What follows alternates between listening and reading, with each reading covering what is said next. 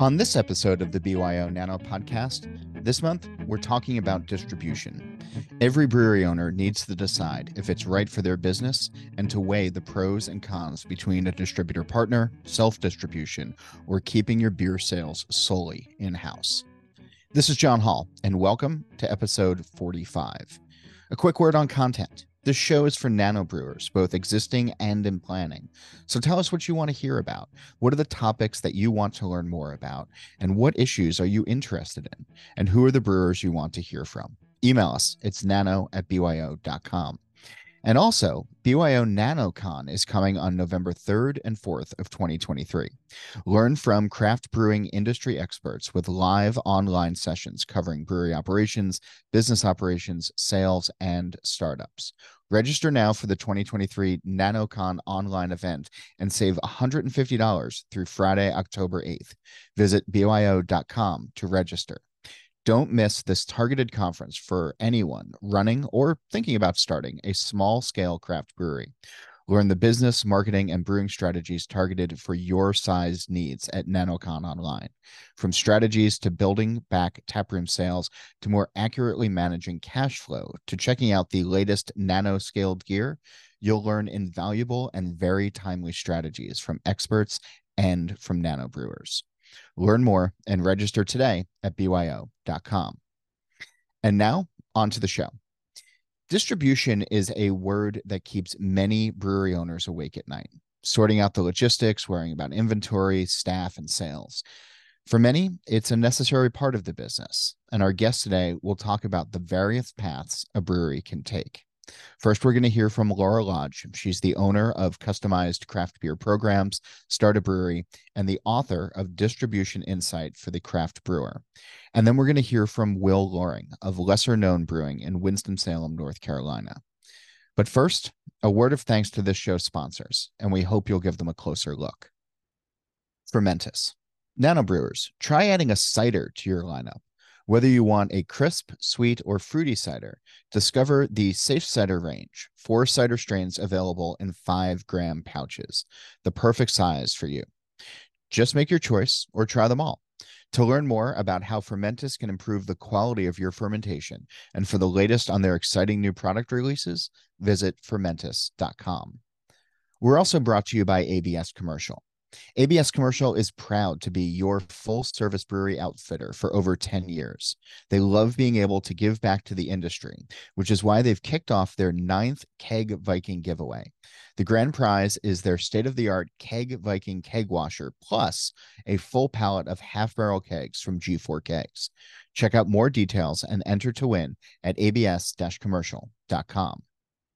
This episode is also sponsored by Brewers Publications, the leading publisher for craft brewers. Now available, Brewery Safety Principles, Processes, and People.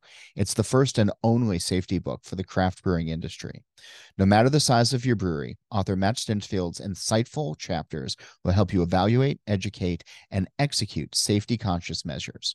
Order Brewery Safety at brewerspublications.com slash BYOPod, and you can save 10% with discount code BYOPod through December 31st, 2023. Also, get access to hundreds of hours of on demand videos covering small craft brewery strategies with BYO's Nano Plus membership. Learn from craft beer experts, watching replays of past NanoCon seminars, plus a complete library of in depth workshops. You'll also have full online access to all of BYO's digital content and an annual print magazine subscription. Check out byo.com slash nanoplus for more details. And now let's get into the conversations. The co founder of the Big Beers, Belgians, and Barley Wines Festival, Laura Lodge, has been engaged in the craft beer industry since 1997. She's the owner of customized craft beer programs, designing events, resort retail programs, and educational programs based on craft beer. And she is also the author of Distribution Insight for the Craft Brewer. She joined me via Zoom.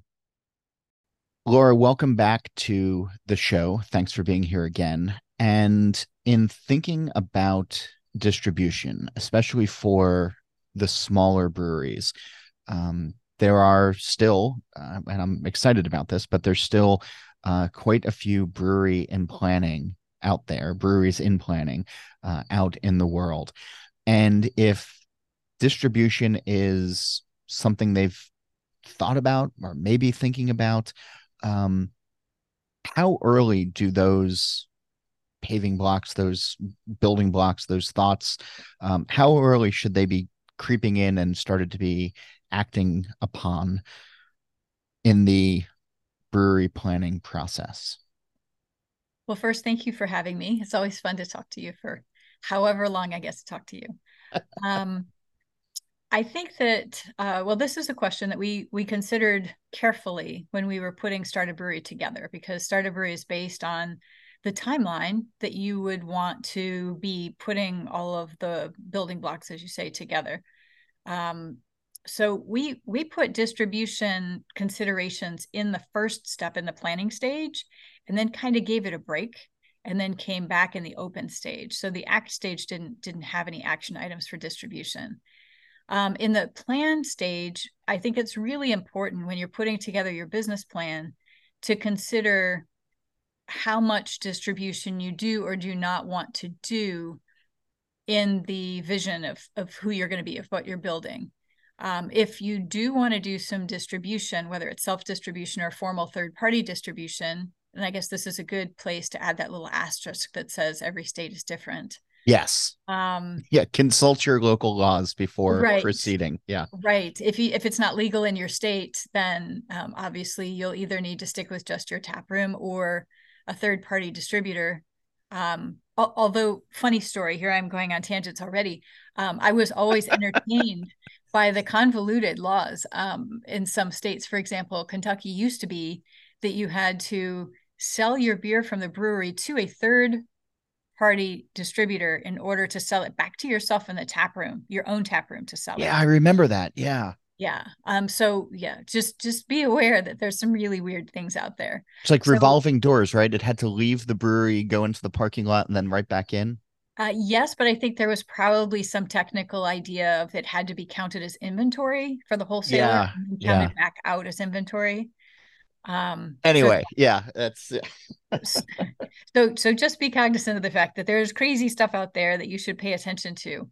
Um, but if you're if you when you are doing your your business plan layout, if you're thinking about self distribution or if you're thinking about third party distribution, you should really be aware of the costs just the basic costs that each are going to require and the difference in margin that you will see and the expenses that will still be present. For example, there is a myth that was perpetuated, I don't know, probably at the beginning of distribution, that once you sign a distribution contract, that you no longer need sales folks of your own. Oof. In yeah. that area. And for some time that may have been true. Um, when I first was brought into the craft beer universe in the late 90s, early 2000s, um, there were a lot of breweries who who still were very strongly in the camp that I signed a contract with you. You should do all of the sales and the growth of the brand, and I should no longer have that expense.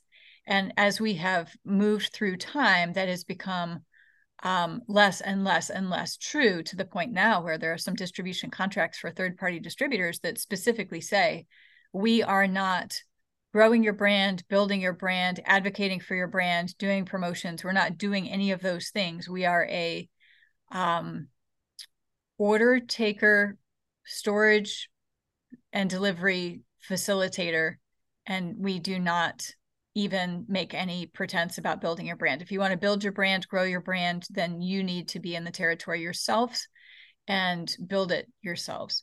So we've gone from um, not really true, kind of true sometimes, to do not ever assume that your distributor is actually a partner in building your brand, even though that is traditionally the case. Yeah. Um, so anyway, you need to know the costs um, associated with both options, and if maybe maybe if you phase this, like you're going to start with your tap room and then two years down the line you're you're uh, visualizing that you're going to be able to make enough beer that you're not going to be able to serve it all in your tap room or to go in your tap room and so you want to do some minimal self distribution you know what additional storage space do you need? What additional people software whatever do you need And then um, if you're going to go third party, what are the expenses that are involved with that? So good to know those in your business plan stages, even though you may not be acting on them until later. Yeah.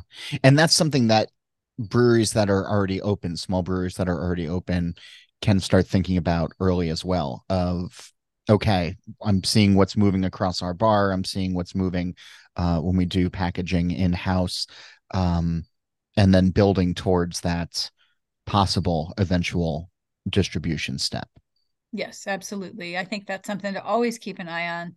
You you really ideally want to make so much beer that you're never going to run out in your tap room which necessarily would create some overage especially you know seasonally. So you're you're going to have some overage. What are you going to do with it? Um, are you going to run specials growler specials? You're going to do some extra packaging? Then what are you going to do with it? So looking at self distribution i think is super smart regardless even if it's just one or two accounts yeah you mentioned even seasonal though because obviously for larger breweries that have um, larger footprints and they're making more beer.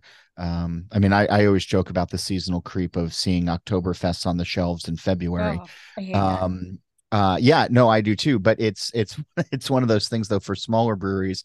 Uh, if you are distributing, being mindful of the calendar ahead and when you might have to start making stuff that is not you know, necessarily the you know the time for it. It's you know, people who are making pumpkin beers and in august sometimes maybe that's too late um, for certain distributors. Yes absolutely. And i i point to sam adams for that only because when i was because they are all about seasonal creep. Right. And um, when i was running the craft beer program at the Vail Cascade and then working with other destination resorts after that, they were the first to switch and in I was in in Vail, and so in ski season we want ski season to last as long as ski season can possibly last, and we want it to feel like ski season the whole time. So drinking any sort of spring type of beer is something we want to put off as long as possible. We want winter to last as long as possible. Yeah. So um, we were always asking the the distributor um, to please order extra of the winter kegs so that we could hold off on spring please as long as we could until March or April if we could get away with it. And when they started stocking them January 1st, it was always horrifying. But it's a really good rule of thumb, too, exactly to your point. Don't make so much of any seasonal item that you're going to be stuck with it. Yeah. Um, and I, I, think that when you talk about distribution, the distributors are not going to want that. Um, you, you, you don't want to have anything left in your brewery or in their warehouse that's pumpkin anything uh, for sure the day after Christmas, but probably even the day after Thanksgiving. Yes. Um, some might even argue um, don't make pumpkin beers at all. Um, yes. Sorry, my bias is showing. It is. Um, hundred percent. It's uh, I, I've documented it well. Uh, I I it's if it's for you, that's great. It's just not for me. Um, so you meant, I want to go back to something that you said earlier of folks saying, okay, I'm going to get a distributor. They're going to go um, uh, do my sales for me. And that's obviously not going to happen. What are there? There's obviously going to be questions that a distributor has if they are taking on um, new breweries uh, that they're going to have for um, uh, for these breweries before they decide to make a decision if they're going to take them on or not. But what are some some some questions that a small brewery should have queued up before they start taking meetings with distributors? What, what should they be looking for in the relationship outside of, okay, you're going to get my beer from point A to point B? Um, so there's a billion things that come to mind there. Um, first and foremost, though, let's let's couch that question with an assumption that you've already done your own homework and you know okay. what your own costs of products are. Yes. Um, your your whole like laid in this is what cost me to make this beer so that you're walking into any conversation being 100% clear on what you can produce, how much you can produce and what it costs you to produce it so you know what your own um what you require of this partnership to not lose any money. Um and questions to ask wholesalers. Um, another piece of homework that could also be a question is what other brands of of beer, but also of other products, does this wholesaler carry? Um, how would you fit into this portfolio? And how could the wholesaler assure you, ensure that you get the mind share of their sales team? That's a really big deal. You may have, you may be going to a wholesaler and may have chosen them because they're larger and so they're going to hit more accounts and there's more opportunity for you. But you also need to be mindful that that opportunity only really seeds itself if their salespeople mention that you're part of their portfolio. If if they if you never come up in conversation, that retailer has every reason not to know you exist. So I, I think that that assurance by the wholesaler that that they care about you, they're excited about your brand, they think it's a really good fit for their portfolio, and and telling you how they are going to ensure that you get that um, that promotional opportunity, that mind share, that um, introduction, that tasting. You you know you really want the retailers to be tasted on your products.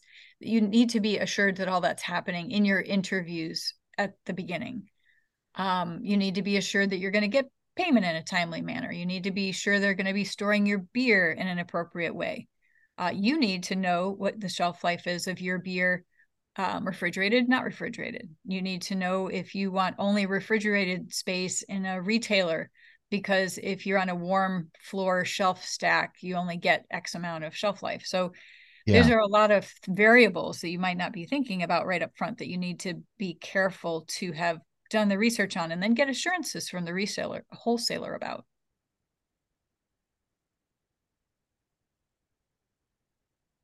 Is is there room for anything aside from cans these days? In a distributor relationship? Uh well i assume you're assuming draft. Yes. Um, yeah, because bottles aren't really uh, part of the conversation as much anymore. Um, they're not, but I, I do think that there is a lot to be said for being unique right now because there's just so much saturation that if you can do something a little different, I do think it gets some notice.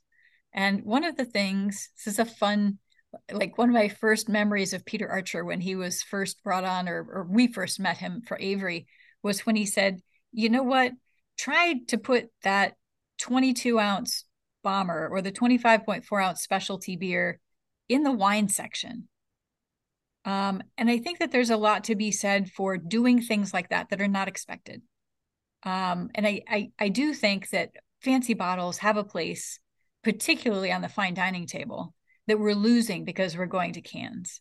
And so in a in the right space at the right time in the right place with the right distributor, particularly one that might be specializing in wine sales, maybe there could be some good opportunity there.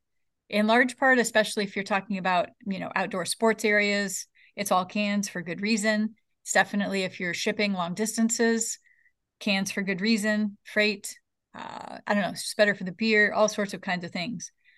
Um, but I, I, I personally don't think bottles are dead. Um, it's just hard to see them on shelves. I, I mean, I'm, I'm, I know. Yeah. Yeah. Um, but what about uh, distributors looking for other can sizes? I mean, the we've we've seen the 12, we've seen the 16. Uh, there's some eight that are out there that can be kind of fun for certain beers. Um, the 19.2s are I guess the new bombers, uh, and those seem to be doing gangbusters for uh, some of the larger uh, breweries that are out there, and for certain high ABV beers. Um, is our alternative format aside from the 12 and 16 are, are they something that smaller breweries should be thinking about if they have the canning capability? Well i was that's what i was going to point to is canning capability. As long yeah. as the as long as the cans have the same lid and have the same like diameter radius whatever you, you, you can use the same canning machine and and often um, as soon as you change to though an eight ounce or and I think the 19 twos are the same possibly too. I think you start losing that flexibility of using the same equipment. Um, so I think there are some efficiencies there that are maybe more important or more valuable or or more impactful to the bottom line than the creative options. Uh, so I would I would say that it makes a lot. It's pretty smart to stay with the dimensions of the can that can be used with the same machine.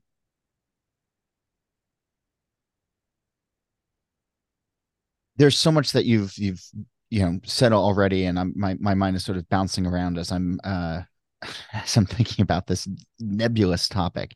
Um, but I wanted to go back to sales staff and you know the distributors are not going to sell the beer for you they'll get it to the to the stores but they're not going to to help you move it um even if you are doing the self distribution route um how important is it to have a sale like a dedicated at least one dedicated uh salesperson who's out there um and what's a good amount, um, a solid amount of accounts that a small brewery should start off with. And I I, I know everybody's going to be different, but and there might not be a singular sweet sweet number, but um, is it does it make sense to start small and grow from there, or shoot for the moon at first? Um, we're we're limiting this to self distribution, right? Sure. Yes. Okay. okay. Um, I would say that you should start distributing to one account and you should start by making that part of somebody's job um, make it a very part-time thing um, a delivery a check-in on that account once a week. How's it going? How's it moving? Any issues? Uh, maybe go patronize that establishment. Um, if it's on premise you know go eat a meal. Um, maybe that maybe that's that person's mission. Maybe it's somebody else you know maybe everybody's in support of that. But i would start very very small. I would um, make it someplace special where you can say, I'm going to give you the exclusive opportunity to carry what we're doing, maybe a friend. Um, you need to to start slow in order to um, start learning the language, learning the cadence, um, figuring out where you want your placements, learn the strategy of I want my I want to earn my space in the liquor store cooler at eye level on the handle of the door. I mean, those are stuff that's not obvious to anybody who hasn't been in that before. Um, or I want to focus on on premise, I want to be in restaurants. Okay, what does that mean? Are you going to go in? Are you going to train the sales staff? Are you going to do a tasting with them? Are you going to work on pairings with their menu? All of that is awesome to do. Are you going to have coasters or any sort of POS for that liquor store or for that restaurant? Um, there's so many elements of distribution that you kind of need to get your arms around it once you get comfortable with it and i would say you know grow it. Once you once you get to probably half a dozen accounts you're you're moving away from something that somebody could do on the side as as part of addition another role in your business. Maybe you're still at part time um, but it's becoming one person's job if it wasn't before. Um, and and then once you get to maybe 10 accounts or 12 accounts or upwards towards 20 accounts then you're looking at a dedicated person. And it may be that one person does the sales calls and the deliveries. I mean at, at some yeah. levels you can do that and that's your person that's your go-to. They clean the draft lines if that's the responsibility of the brewery or distributor in your state. Uh, maybe they're the ones that are troubleshooting if there's an you know restaurant draft line that's acting up. You know somebody's got to be called at 10 o'clock at night on friday night who is that person? Yeah. Um so so finding those things out but i would start very small. I would be very deliberate. And one of the other risks about self distribution is that you do not want to run the risk of running out of beer in your tap room in order to service these accounts and keep them stocked. So be very cautious that you're being conservative with that and you're never going to run out of beer for your accounts. And if you do stock the account that you'll be out of beer in the tap room. So so think about that too yeah. Um there's also uh, added expenses to take on with self distribution as well of infrastructure or vehicles and maintenance and um, it can start to add up pretty quickly if you're not paying attention. Yes and that's one of the cons for sure. Um, but remember, you're also making the portion of the margin that would go to that third party distributor. So um, it's it's really worth it to to do that. But be wise in your selection of delivery vehicle. I know some places that do it with a bicycle. Um, that, then you're being really mindful about where your accounts are. Um, but be mindful about the vehicle, who's driving the vehicle, how often are you going to be the one driving the vehicle? What happens if the vehicle breaks down? Um, remember, you're going to need a little bit more storage space if you're creating more beer for these accounts. Um, you're going to need dollies. You're going to need um, some sort of software tracking. If it's if you're in a COD state, this is something you should check on. Some states require that the retailers pay you upon delivery for your alcohol. Um, in states like Colorado, they get 30 days to pay you. So remember that you've got a cash float there where you've got the beer out there, but you don't have any money for it yet. Um, so you're going to have to track that and do collections. And that's either another aspect of that person's job or that's an office position as well that somebody's going to need to do. Yeah. So um so that's good to to keep in mind. And I I just was talking about this with Kary Shumway, um, who does the distribution portion of the University of Vermont classes. And he's he's a, a financial person and he he was very um, strong in advising anybody who does self distribution to account for that in your financials as a separate business. So you actually want to sell the beer in your financials from your uh, brewery to your self distribution wing, arm, whatever you want to call that. Um, so you can crunch the costs separately for for the costs you're incurring on the self distribution side as differently and separately from the cost of running your brewery and tap room. So um, i think that's that's really important to think of it that way. This is another business that you're running within your business. Yeah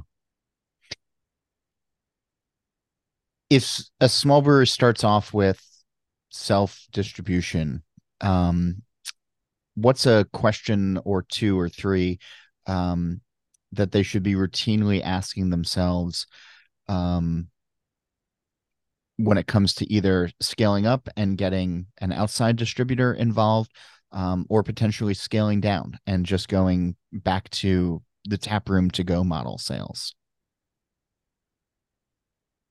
I keep um, feeling like I, I am it's such yeah, a nebulous I, topic that it's No, I hear you. I hear you. I think it's a question that they that should be asked routinely, 100%. And the question is is the self-distribution distracting me or causing damage to my original purpose, my original mission, my original dream? Um, and would scaling that up larger do damage? Would making that go away be a blessing? How is the financial benefit outweighing like the the daily distraction? I guess distraction is the best word, but problems and the the whole rigmarole that comes with running another business within your business. You know, how how does that work for you? And in in that same consideration is um, if I hand this off to a formal distributor, I'm going to be giving up half the margin I'm getting from self distribution that's including all your costs. Um, it's even more dramatic if you're comparing it to selling beer over the bar. Um, I'm losing such a big portion of that margin. Does it still serve me? And there are plenty of business models that that work just fine with selling beer over the bar, maybe a small amount of packaging to go from your tap room that don't rely on distribution at all. And I think that it's an easier consideration to say yes this makes sense if you're in a cod state to be able to say hey i can make a little extra beer and i can um, send that down to the local restaurant or support my community or send it to the you know nearby bottle shop. And that's awesome. It's a marketing thing. It's it's awareness. But if that's costing me more than i'm actually you know creating in, in new business or or in profit then then it doesn't make sense. And i think that you need to be mindful, especially when you're in this business plan, this original business plan creation. You need to be mindful that that may not be a direction that makes sense. But for some people, they they do want to go in the I want to expand, and then I want to be regional, and then I want to be national, and this is this is my dream. And if that's the case, you need to make sure you design your costs and your strategies appropriately so that you're planning to scale to the level that it makes financial sense because it it is a challenge of scale every brewery, as we know, uh, all 10,000 in the US right now is uh, different and uh, operating in, in different ways. Um, so know thy business, know right. um, what, what you, what you want to be. Um, I will encourage everybody to go visit startabrewery.com because there is a lot of great resources out there, even for breweries that are already open and not necessarily thinking about starting, but uh, that are that are currently operating. Uh, but certainly for those in startup mode, there's there's great information like this, um, and then obviously distribution insight for the craft brewer. Uh, Laura's wonderful book that everybody should have. Um, Laura, thanks for for being on the show again, and thanks for for sharing your insights. No, thank you. I appreciate it. It's amazing to me how evergreen some of this information is. It has really stood the test of time. I was I was trying to think of something clever to say, and then I, I just blanked. it doesn't always have to be done. I appreciate you giving me the opportunity to talk through this, though. It's an awesome topic, and it's one that doesn't get a lot of attention. Well, uh, we're going to have to come back to this again soon, and I hope you'll join us then. I would be delighted to. Thank Thanks, you. Laura. Yes.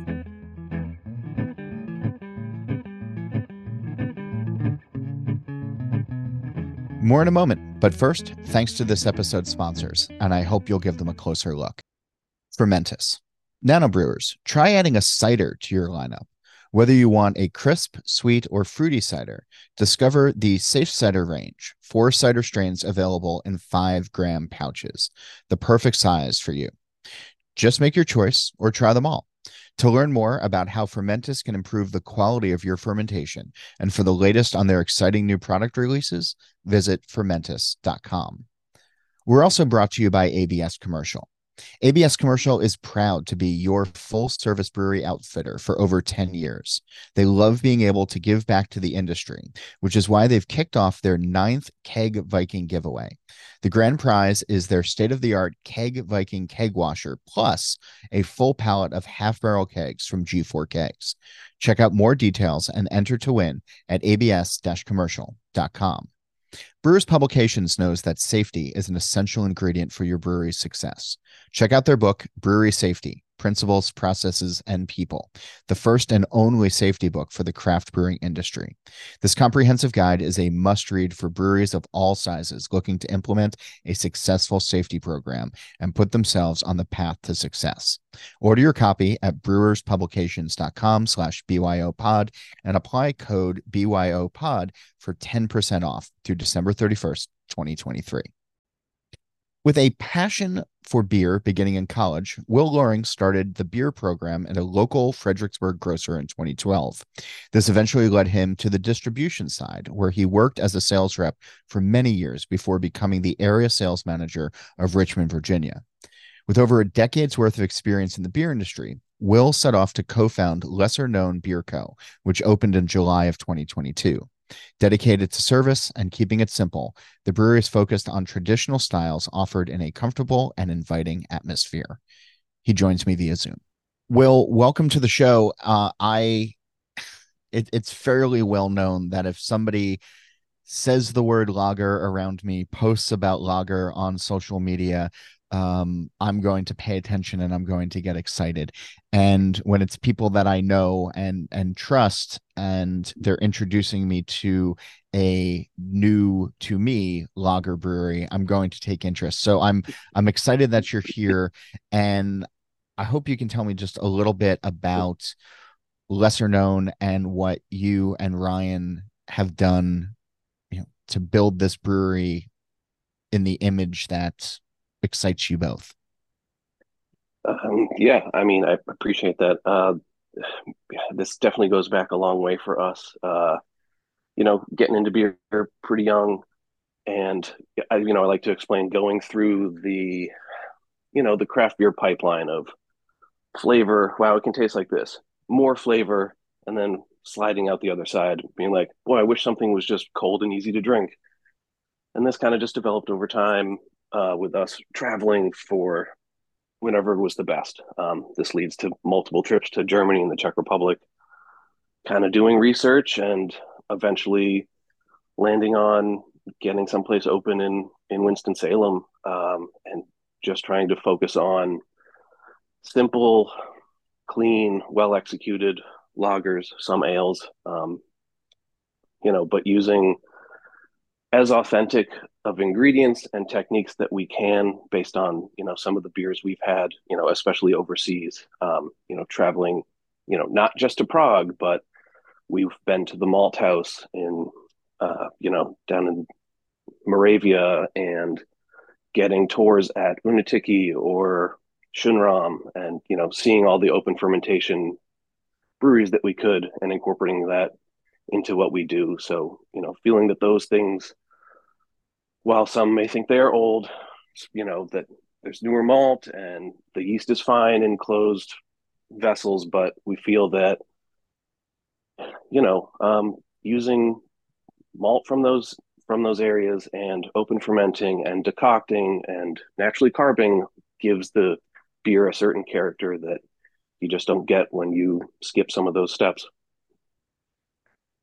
Can you go a little bit deeper as to those characters? Because eh, I, I know, you know, the, the, the long running joke is, you know, this is going to be the year for, for craft lager. And, right. um, you know, and then Ashley Carter at Bierstatus said that lager's on a 500 year winning streak. So she doesn't understand that. But, um, the brewers that are approaching lagers with intent, um, and mm-hmm. thinking about the history and thinking about the process, um, regardless of size, I think are the ones that stand out mm-hmm. in, in, my mind and in my uh, uh, on my palate at least, um, as somebody who enjoys drinking them quite a bit. Um, um, so can you go just a little bit deeper as to what you're looking for and what you're you're hoping folks experience? Yeah, yeah I think there's um, I, I, you know, I guess this is gonna it's gonna go back to the traveling again over there, but you know, it's it's great if you've been to Munich and you drank Augustiner. That's that's cool. That's one step. And maybe you've also been to Bamberg and you drank Schlenkerla. Cool. Step two. But going to the countryside and drinking Keller beer, you know, at, in the Keller at Witzgall and Mama Witzgall is pouring your beer and also doing laundry in the back and they make one beer and it's everyone in this 600 person town drinks it and it's just this incredible melange of delicate hoppiness and you know malt balance in this you know sometimes hazy lager.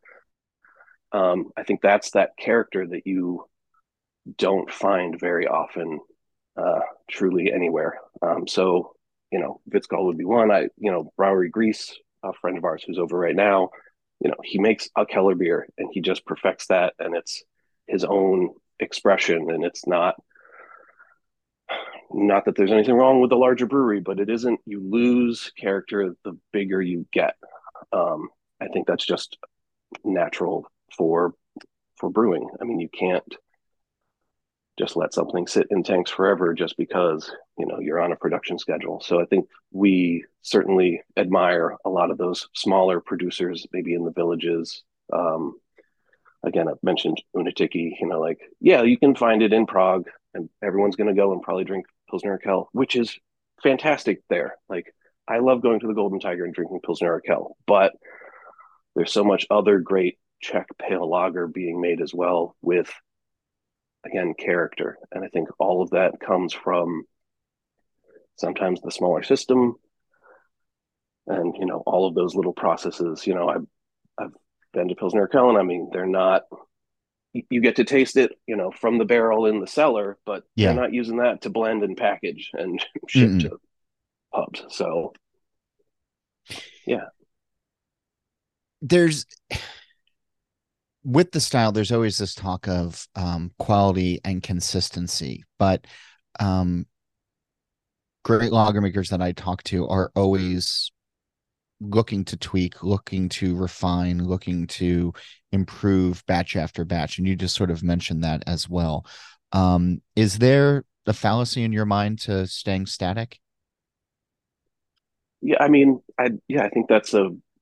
I know beer we think of as meant you should repeat it and it should be the same every time. But I mean, yeah, that's just impossible. The grain varies, the hops vary. It is an agricultural product.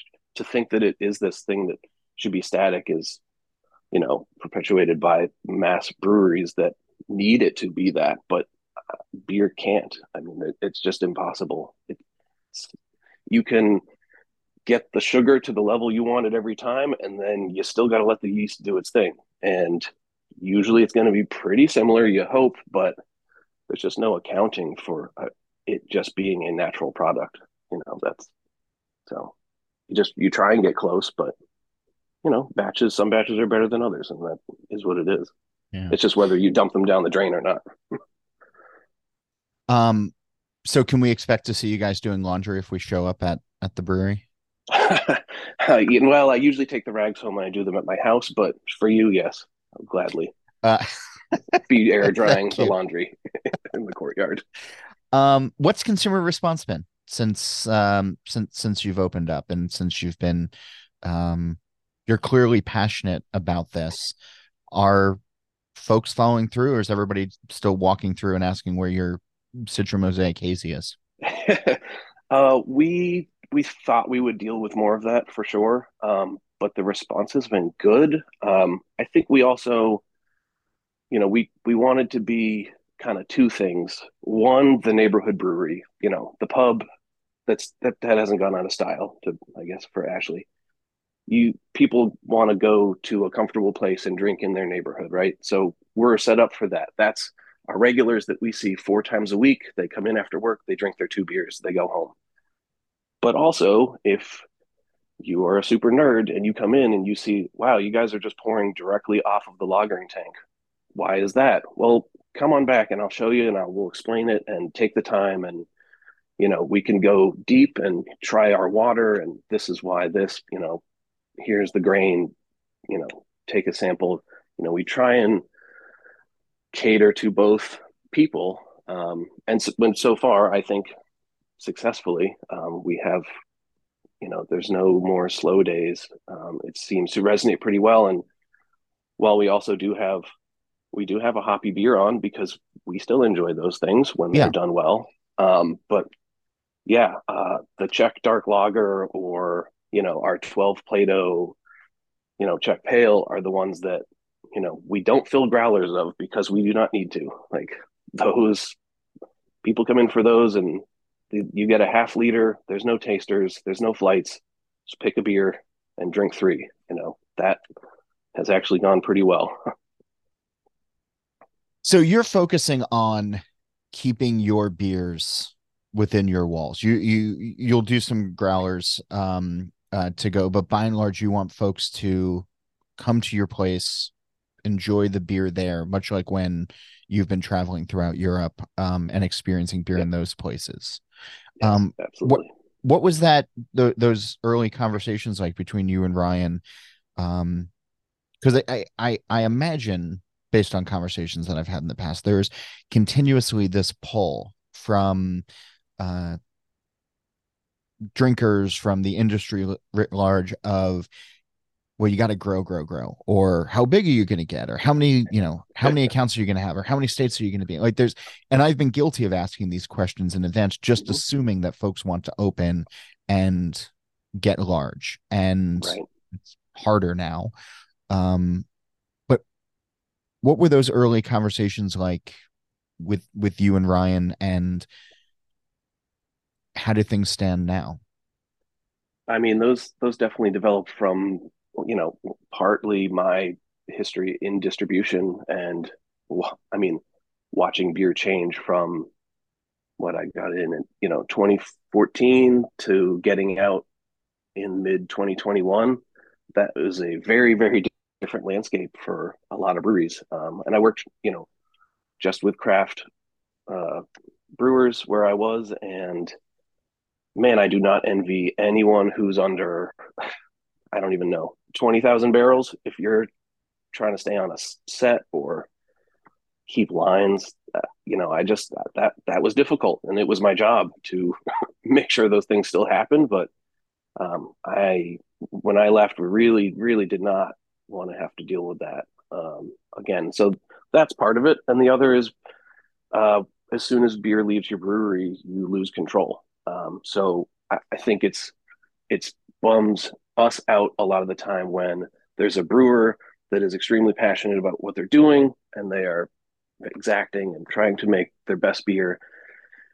And then it gets poured with no head in a shaker pint glass that's dirty at a bar. And you know that doesn't happen every time but seeing that you know how that beer has changed you know we've just found that in drinking draft beer fresh where it's from is generally the better experience. So that's just what we would like. We would that's how we would like people to experience our beer in the setting we've created.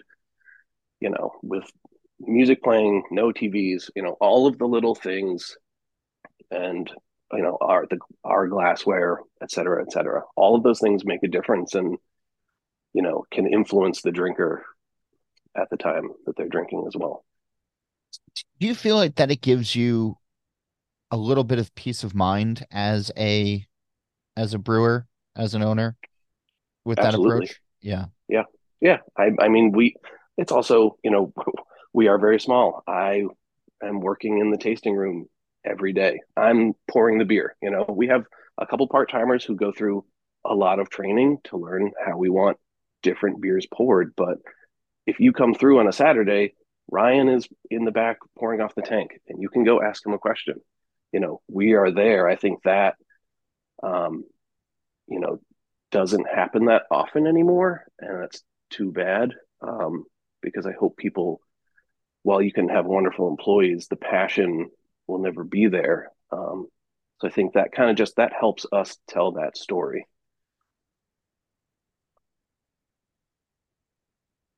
Do you think that i mean eh, obviously every business is is is different um but because of that grow grow grow nature um have you had conversations with other brewers about taking a breath and saying okay yeah if you're going to open if you're going to be small um stay within your four walls here's why it's worked for us is yeah we we definitely have them come through and they uh, you know, they're always like, man, I can't believe you're doing it like this. And we're like, yeah, you could too. You don't have to grow.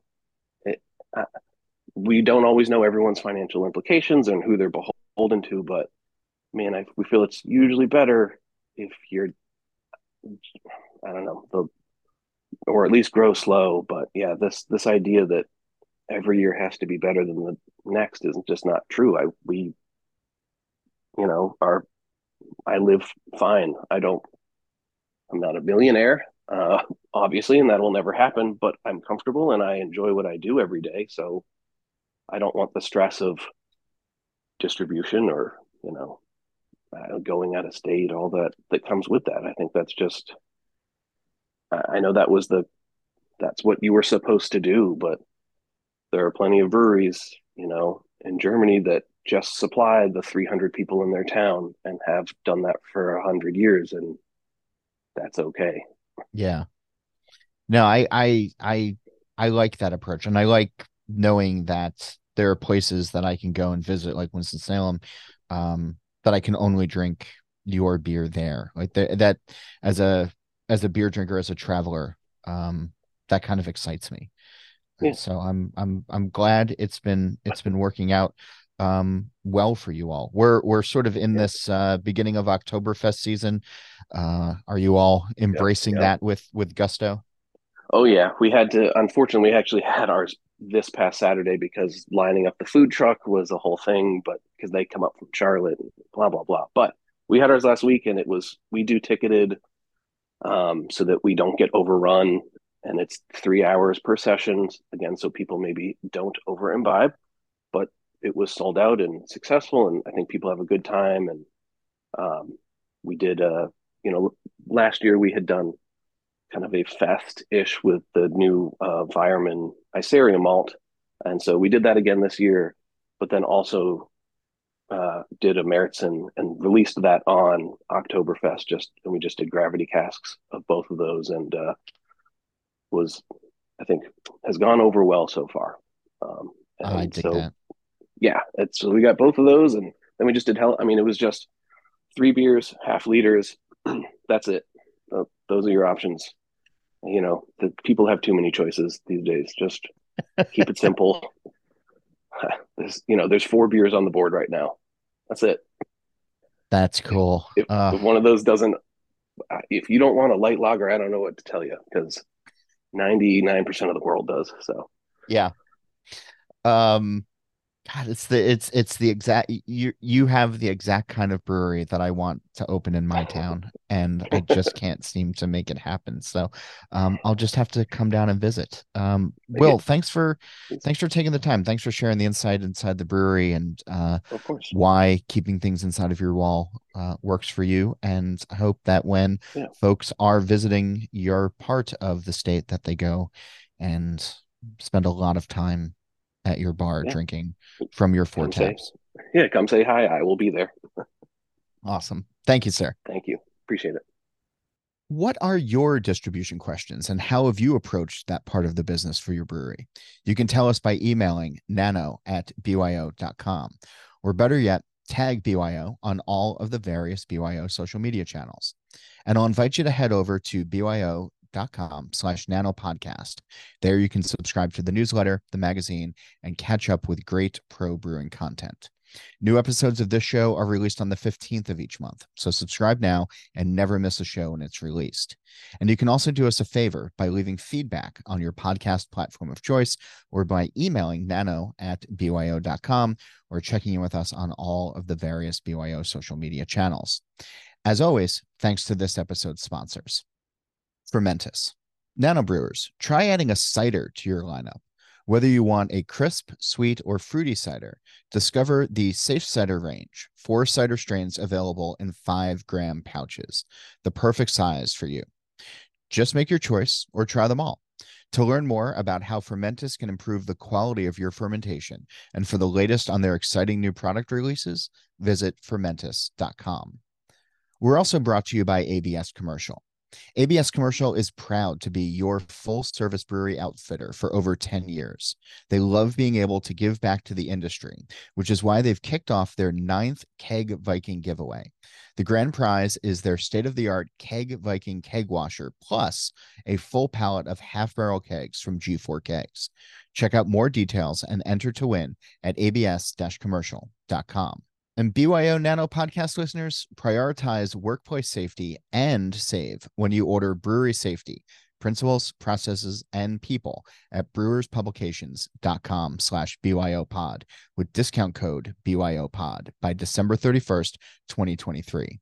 As a brewery owner or employee, it's important to be aware of the hazards you may encounter, including physical injuries, chemical irritations, biological hazards, and even psychosocial hazards.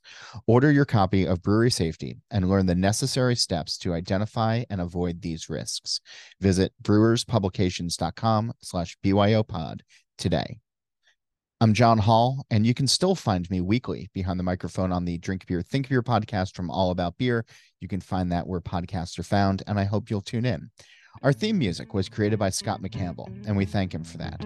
And once again, be sure to check out byo.com slash nanopodcast for all of your nano brewing needs. And for now, we wish you all the best for a small but successful brew day.